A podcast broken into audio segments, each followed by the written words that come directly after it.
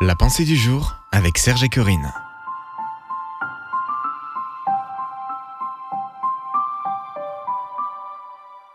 Libérez-vous du besoin de reconnaissance.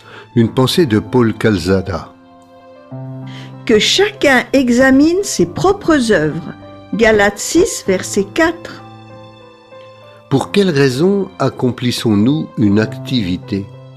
Jésus, parlant des activités accomplies par les religieux de son temps, dit Ils font toutes leurs actions pour être vus des hommes. Matthieu 23, verset 5. La raison profonde pour laquelle ils accomplissaient toutes sortes d'œuvres, c'était seulement pour être admirés, pour s'attirer les éloges des hommes. La reconnaissance des hommes était la raison certes inavouée, mais réelle de leurs activités. Jésus le souligne en particulier pour ce qui est de leur prière. Lorsque vous priez, ne soyez pas comme les hypocrites qui aiment à prier debout dans les synagogues et au coin des rues pour être vus des hommes. Matthieu 6, verset 5. Ils ne savaient pas ce que signifiait la discrétion ou la modestie dans leur service. Ils se mettaient en avant et publiaient haut et fort quelles étaient leurs œuvres. Ils aimaient être vus. Ils exposaient leurs œuvres comme les commerçants exposent leurs produits.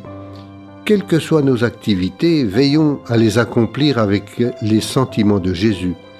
Posons-nous toujours la question à titre personnel, pour quelles raisons, en toute honnêteté, nous accomplissons ces choses?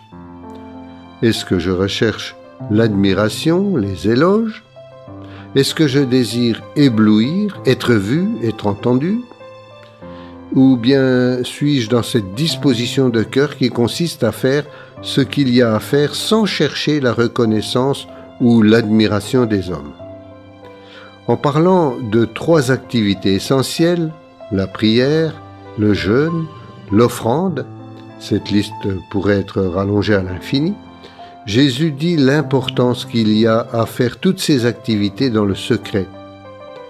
Que ton aumône se fasse en secret, Matthieu 6, verset 4.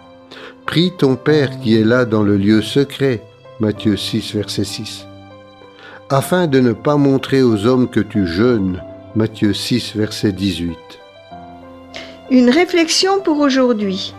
Les plus beaux bijoux chez un bijoutier ne sont pas forcément exposés en vitrine. Retrouvez la pensée du jour sur www.topchrétien.com.